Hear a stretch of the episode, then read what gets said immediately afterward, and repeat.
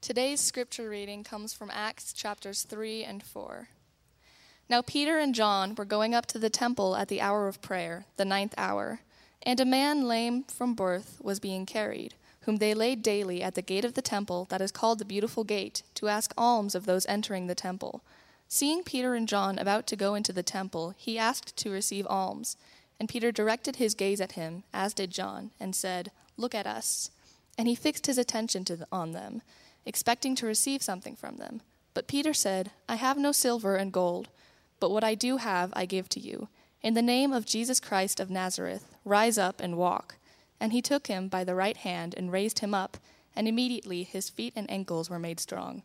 And leaping up, he stood and began to walk, and entered the temple with them, walking and leaping and praising God. And all the people saw him walking and praising God, and recognized him as the one who sat at the beautiful gate of the temple, asking for alms. And they were filled with wonder and amazement at what had happened to him.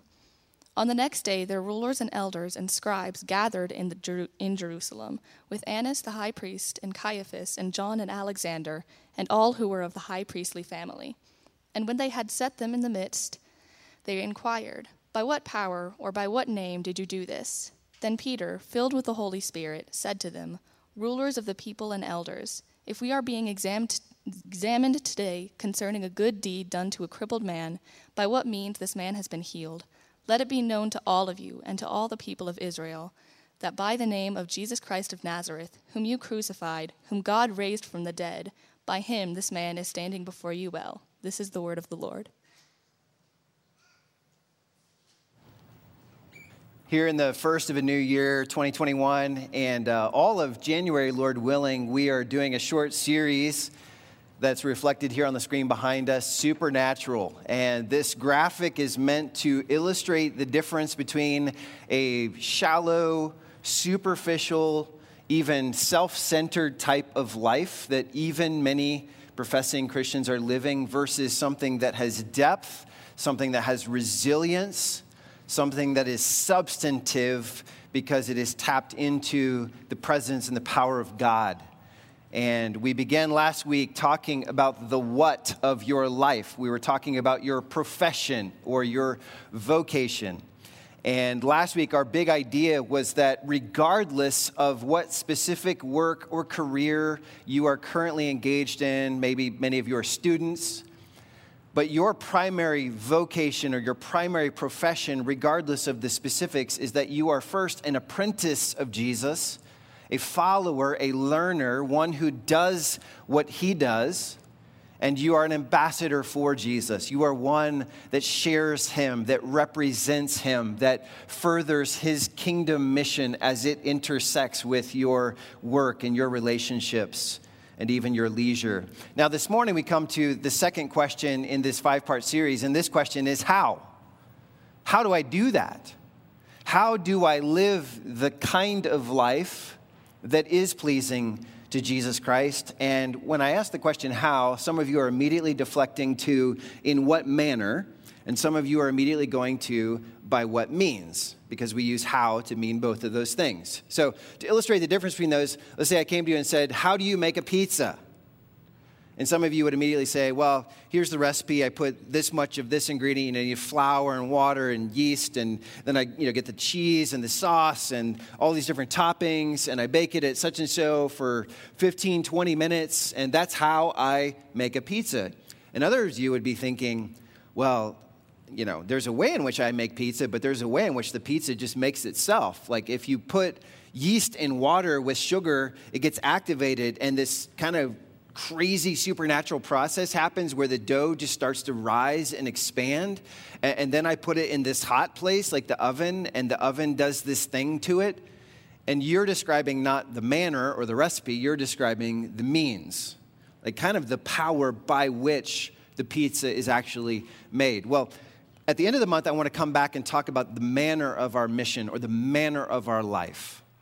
That'll be week five, Lord willing. But today I want to talk to you about the idea of the means of your life, the power of your life. In other words, what animates you?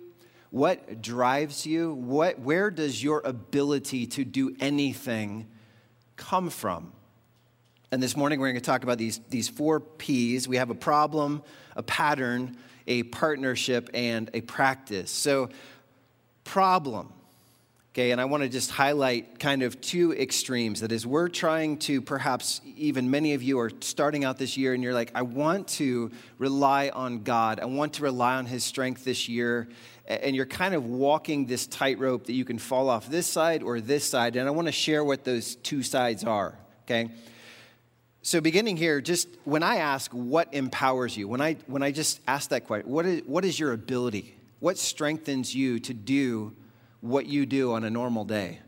And I'm talking mostly about the ordinary, routine things that you do as somebody's son, daughter, maybe a parent, a friend, a coworker. Where does that strength come from? Where does that ability come from? And my guess is many of you never even think about it. You go through the course of your day, you get to the end of your day, or maybe you're two thirds of the way through a normal day. And has it ever occurred to you, like, wow, it's four o'clock, or I just got home from work, or I'm laying my head down on my pillow at night, and this is the first time all day that I've had a conscious, deliberate thought about God? or about my need for the Lord's presence in my life, His favor in my life. And so, the first thing I want to point out, the first danger, the first problem is what I call the subtle danger of self reliance. Just the fact that many of us, maybe most of us, if we are not deliberate about where does my strength come from, we will go on autopilot. We will default to simply living every day in our own strength, by our own resources, with our own wisdom, and so on. And I don't think most of us are intentionally rebelling against God when we do this. It's not the idea of a conscious, like shaking your fist at heaven and being like, I don't need you. And some people are that way. They are consciously rejecting the power or the leadership of God in their life. But, but most of us, I don't think that's the case. I think we're just okay enough. Like things are just mediocre enough we're not desperate for God. Not desperate for God.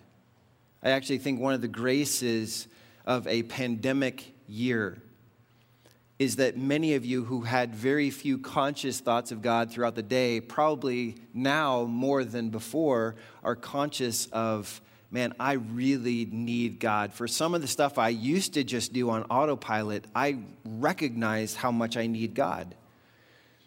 Okay, so where does this self reliance show up? Maybe in a career. And we talked last week about how many of you, you know, it's like I'm a dentist, I'm a nurse, I'm, a, I'm an architect, I'm an engineer, I'm a school teacher, I'm a delivery driver, I'm a plumber, I'm an electrician. What's the Christian way of doing that? And you can go to your career and just be like, I'm just doing my thing. Like, I, I recognize I need the power of God if I'm to go share my faith and work myself up. Like, oh, be courageous, be bold, go share Jesus but maybe in your career, maybe in leisure time, maybe in relationships, maybe even in Christian living, it doesn't occur to you how desperately you need the power of God.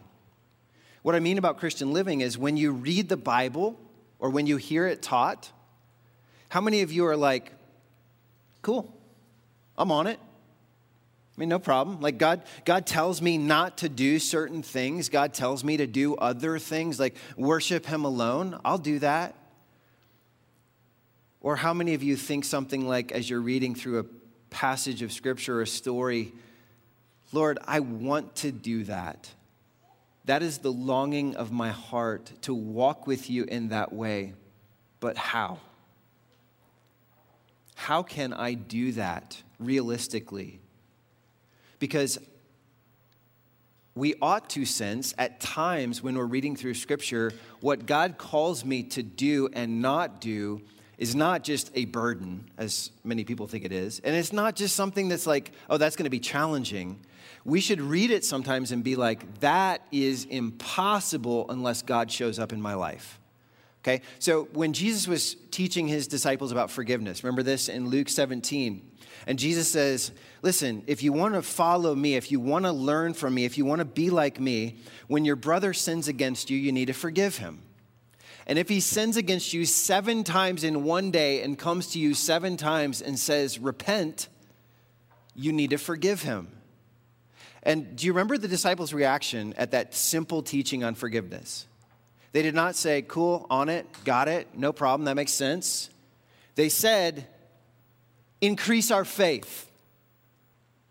They recognized, How, how in the world am I going to do that, Jesus?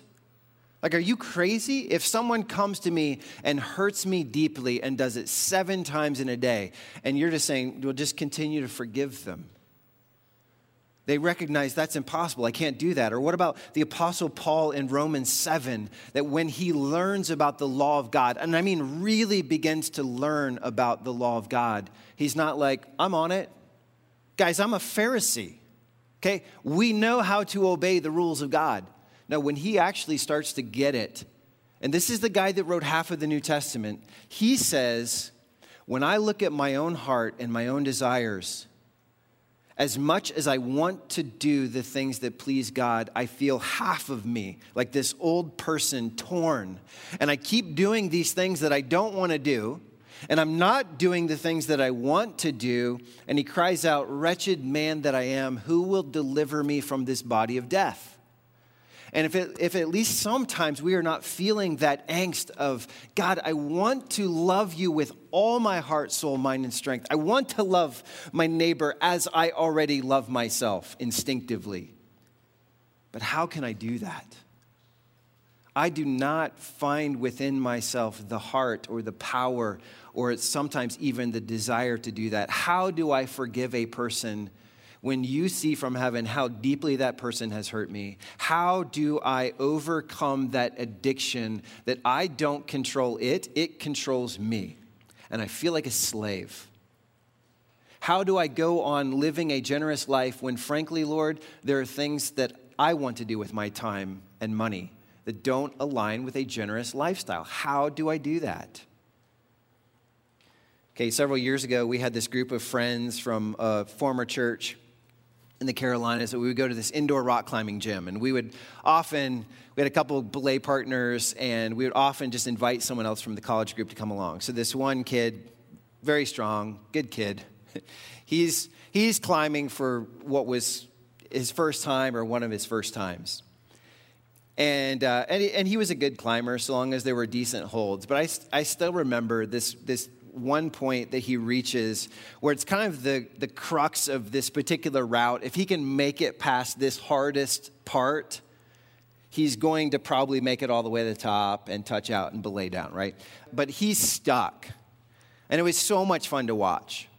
Um, because he's, he's spread out, you know, a hand up here and a hand here, but all his weight really was on one toe. And if you've ever done this climbing, um, there's a fatigue that sets in when you're standing on one toe for a period of time.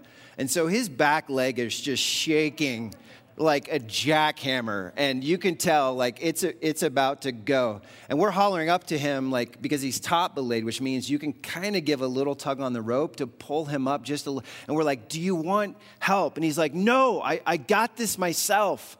And we're waiting and waiting and the leg starts to shake worse and worse. And we're like do you want help now he's like, no, I can do it, you know, and, and, uh, and we let him fall. So, not fall, fall, but just not make it so that he would learn a lesson about accepting help. But I, I think, as silly as that example is, it illustrates this important point. If you are a self reliant person, you will only ever be able to do what you can do. Now, you may have more wisdom than someone else. You may have more money than someone else. You may have more connections, like a network to help you than someone else. You may have more physical strength or emotional strength than someone else. But if you're self reliant, you will only ever be able to do your best work. You will never truly experience something supernatural. Okay, and that's the danger of self reliance. Now, on the opposite extreme, let me talk to you for a moment about the serious misconception of sensationalism. So, sensationalism is this idea we look back at scripture, we see in the early church when the Spirit comes in power, There are all kinds of signs and wonders, miracles. We read about one those this morning, right? Peter says to this lame man, "Rise and walk." That sits outside the temple, and everyone knows who this guy is because he's a known figure. Like that guy sat there day after day after day. People knew that he was really lame.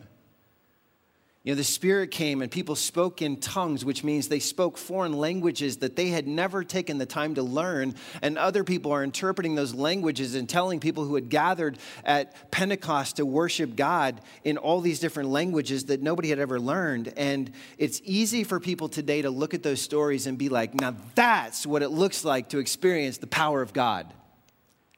I want that. And I'm seeking that kind of gift. And here's just a word of caution, okay?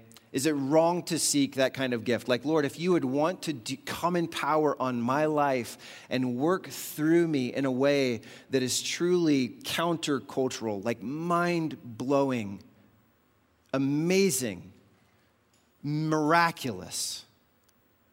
So I don't, I don't think from what I understand of Scripture, that it's wrong to ask God to perhaps do something like that through you and to celebrate it when God does do that, as He is all over the world right now, especially in third world places where the name of Jesus is first going forward. We still hear about miracles like this often.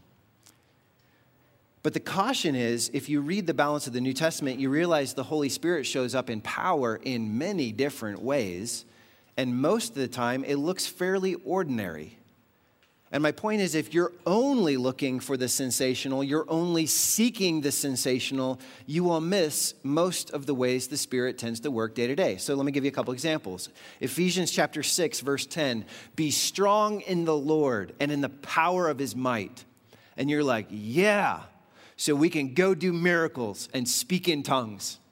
Except what follows that is the recognition that he's simply saying, because your real day to day battle is not with those other people of that other political persuasion. It's not someone who disagrees with you about one of these cultural war issues. It's not another race or another gender. It's not single people versus married people. It's not any of those categories. He says, your real struggle is against spiritual darkness. And you are going to need the power of the Spirit on your life. Ephesians 6 goes on to say if you just want to stand for the truth and live a righteous life and be at peace, if you want to read the Word of God and pray with power, you're going to need the presence and power of the Spirit for that. Or here's another one Romans 15, verse 13. Paul prays for this church in Rome. May the God of hope fill you with all joy and peace in believing, so that by the power of the Holy Spirit you may abound. And again, we're like, abound in the miraculous, the sensational, the incredible, the mind blowing. And what he says is, so that you may abound in hope. How do you maintain hope in the midst of challenging circumstances? Painful circumstances, brokenness, divorce, the loss of a job, homelessness, addiction. Paul says you need the power of the Spirit of God to hold on to hope. So, my second caution is just beware of always seeking something incredible, something mind blowing, something that really, if we were honest, may be more about us than it is about God. Like people look at you and be like, wow, I wish I could be like you because look at how the Spirit works through you rather than just like, look at the Spirit. So it is just as supernatural, friends, when God forgives one sin. When God gives hope to one despondent person, when God sets one person free from a controlling addiction, it is just as supernatural. So, to look at nature for a moment, sometimes God's power looks like a violent thunderstorm. And you, like me, may, may, may love those kinds of things, not the damage that they do, but just the sense of awe and power, just raw freaky, scary stuff like bolts of lightning and how beautiful it is, and that feeling that you feel when the hair stands up on the back of your neck because there's that much electricity in the air. And sometimes the power of God is like that. But sometimes the power of God is like this little tiny seed that goes in the ground, but with inexorable power, the husk rots and falls away, and the seed germinates, and new life comes forth, and new fruit is born. Because oftentimes, doesn't the New Testament say that the power of God is like that second one? You can't stop the advance of the kingdom of God. No one can stop the advance of the kingdom of Jesus. But a lot of times, instead of coming in signs and wonders and the miraculous, which is fine to pray that God does, just don't miss it because you're only seeking the sensational. Okay? So that's the problem. Now, our pattern. So, if what I'm saying with pattern is if, if I want to experience this kind of power, can I turn in scripture and read anywhere a, a pattern, someone else's habits maybe, that enable me to experience the same kind of power? And the answer is yes, and it's actually Jesus. And that may surprise some of you because you, we may look at Jesus on the one hand and say, well, yes, I understand that he had supernatural power. I mean, he calmed storms by simply saying, hush, be quiet. He cast out demons who, again, if you're reading the same reading plan I am right now, you read about one of these this last week where this, this legion of demons recognize, we know who you are and they have to flee because Jesus is more powerful than them. We see him healing infirmities, even raising the dead, you know, multiplying one little kid's meal to feed thousands of people on a hillside by the Sea of Galilee. We see these things, but you may say, well, wait a second. I, I thought he was able to do that because he's the Son of God, he's the creator of the world. And that's true in a sense, but if you actually go to the New Testament, you say, How did Jesus have this supernatural power and wisdom and grace? Well, it's interesting because Philippians 2 says that when the eternal Son of God, Jesus, when he became a human being, he humbled himself and became a servant. Philippians 2 says he laid aside he voluntarily set aside the free exercise of all of his own power, all of his own glory, all of his own majesty. And it was because he was accepting the limitations of now also being a human being. Okay, so he's laid aside his power to come and be limited as a baby in a manger, helpless, dependent on his mom to feed him. Okay, so where do the miracles come from? Well, Peter says in Acts 10 37, as he's preaching, he says, You yourselves know what happened throughout all Judea, beginning from Galilee after the baptism that John proclaimed, how God anointed Jesus of Nazareth with the Holy Spirit and with power. He went about doing good and healing all who were oppressed by the devil, for God was with him. This is incredible. So, if, as we said last week, your life is all about apprenticeship to Jesus, learning from Jesus, doing as Jesus did, where did Jesus get his power from according to this text?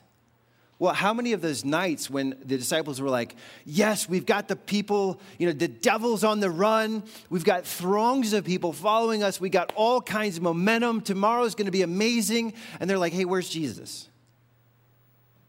Well, he's off on a mountain by himself praying, depending on the Father, depending on the Spirit, praying, Father, would you continue to fill me with the Spirit's power so that I may continue to minister as you'd have me minister. So, the pattern that Jesus models for us is this humble people walk in the presence and power of God. Proud people just go it alone, they just do it in their own strength. But humble people are people who, well, let's, let's just look at the disciples for a second. So, right after Jesus died, the disciples are despondent, they're in despair, they're terrified, they're on the run for their lives, they go back to their former vocations. Not one of them is out preaching a sermon.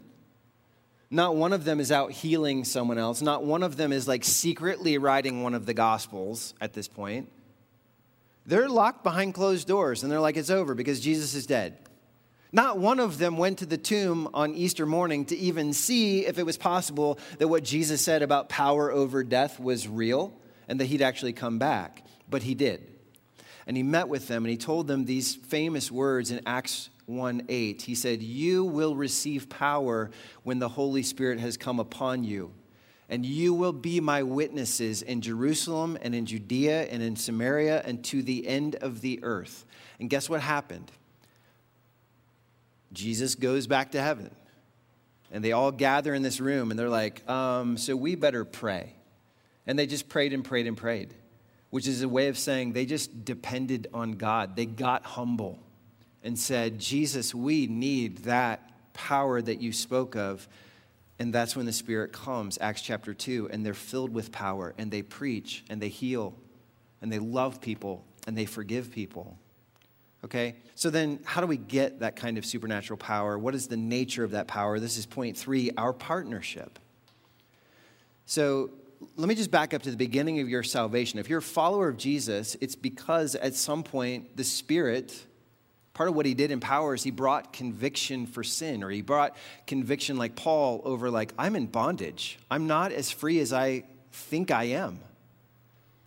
I can't overcome my own problems in my own strength. So, Jesus, I need you. And I turn from my sin, which is called repentance, and I trust in you, Jesus to, to make the payment for my sin, to make me right with God. You know, we call that salvation, but salvation is way more than like a one way ticket to heaven because so many of the gifts of salvation are given to you right now for life in this world. And one of those gifts is the gift of the Holy Spirit. This is how Paul to the early church could say, Do you not know that you are God's temple? and that God's Spirit dwells in you? Or do you not know that your body is a temple of the Holy Spirit within you? My point is that if you're a follower of Jesus, you, you believe in Jesus imperfectly, as we all do, but you believe in Jesus, He is your hope.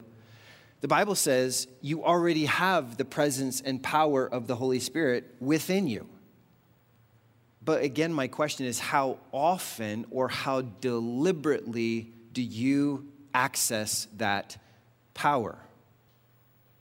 Galatians 5:25 Paul says if we live by the spirit let us also walk by the spirit. And what I hear him saying is you do live by the spirit of God. Your physical biological life and your spiritual life regeneration are gifts of the spirit of God. And he's saying and if that is true then take your next step in his power. Walk in him surrender to Him, enjoy His presence, call on His presence. So I want to illustrate it like this.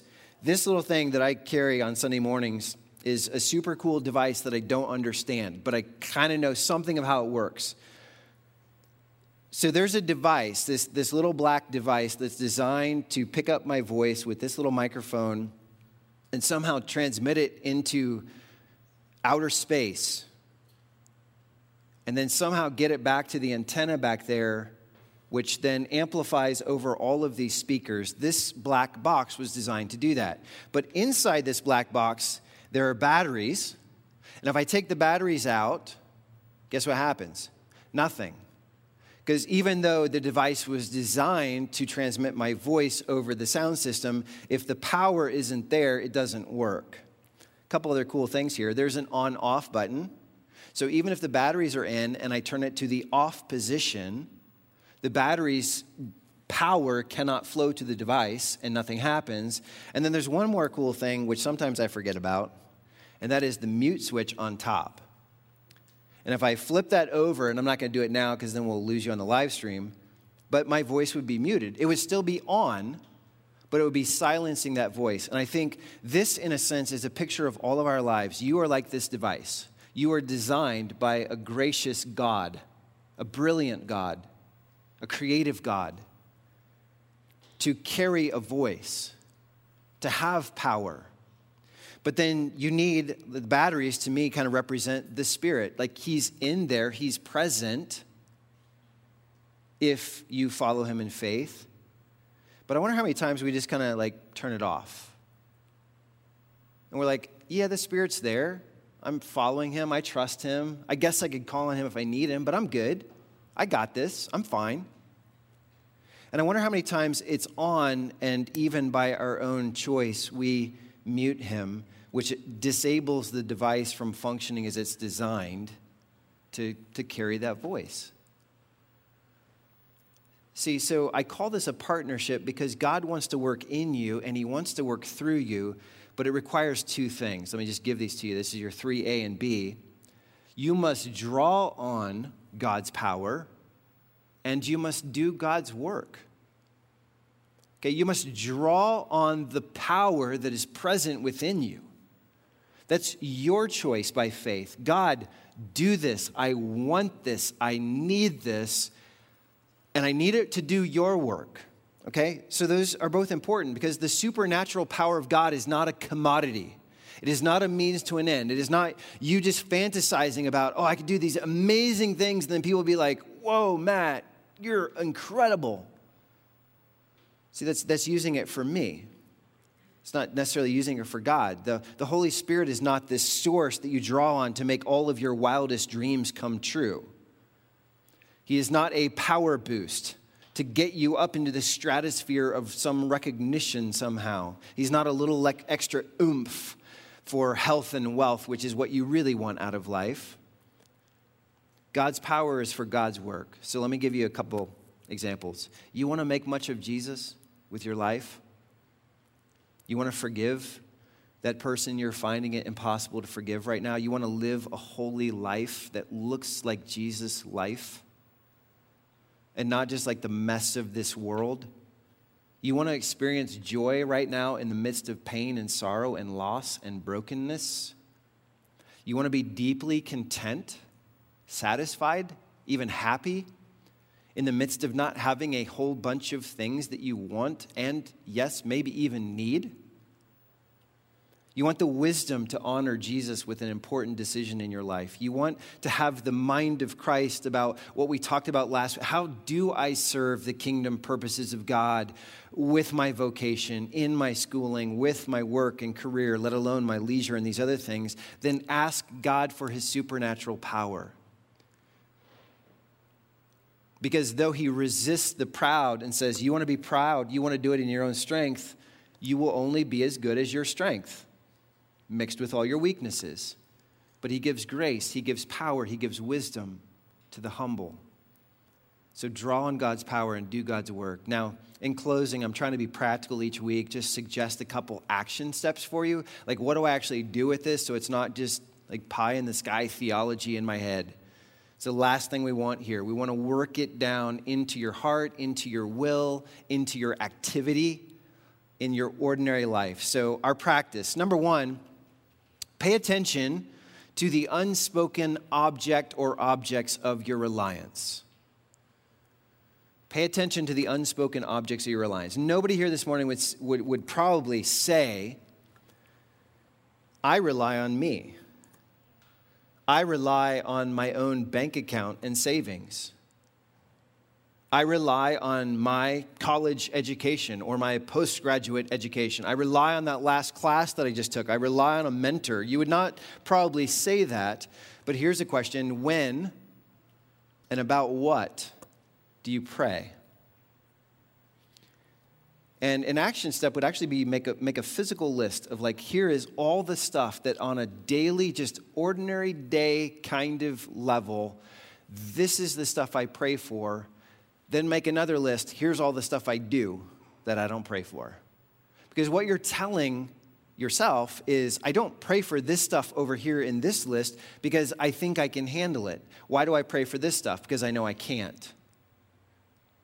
But when you're praying for God's power, this is another perspective, going back to the rock climbing illustration.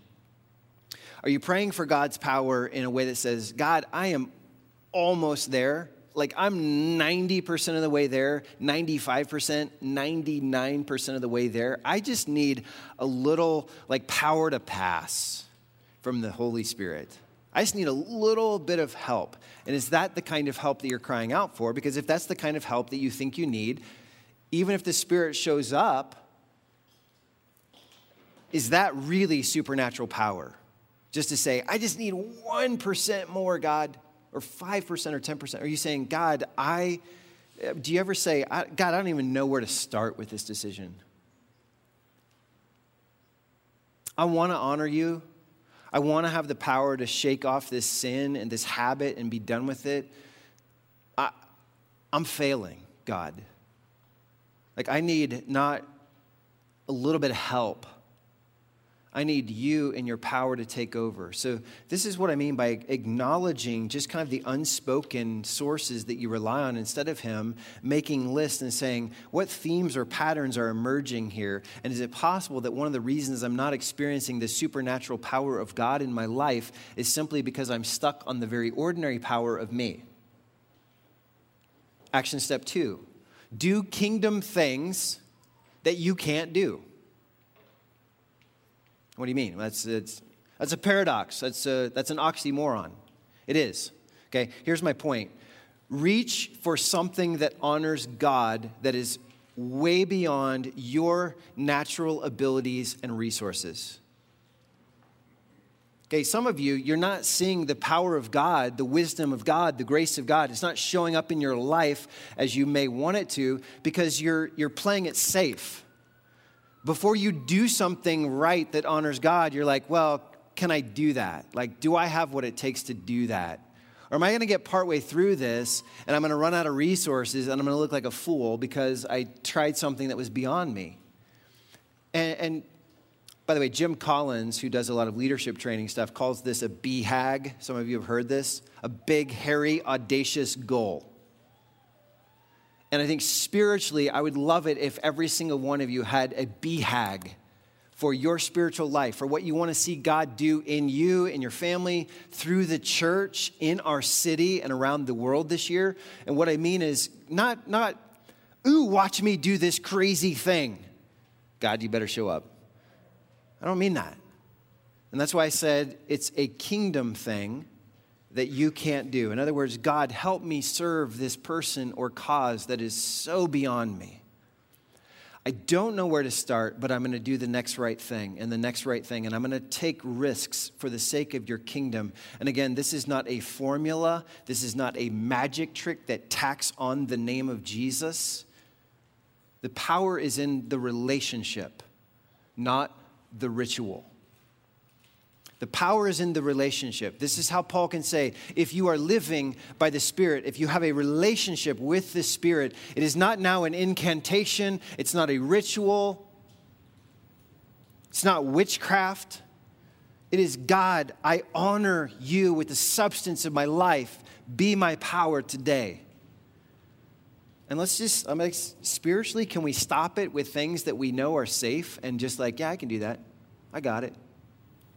And can we stretch ourselves to say, God, if you don't show up in supernatural power, this is going to fail.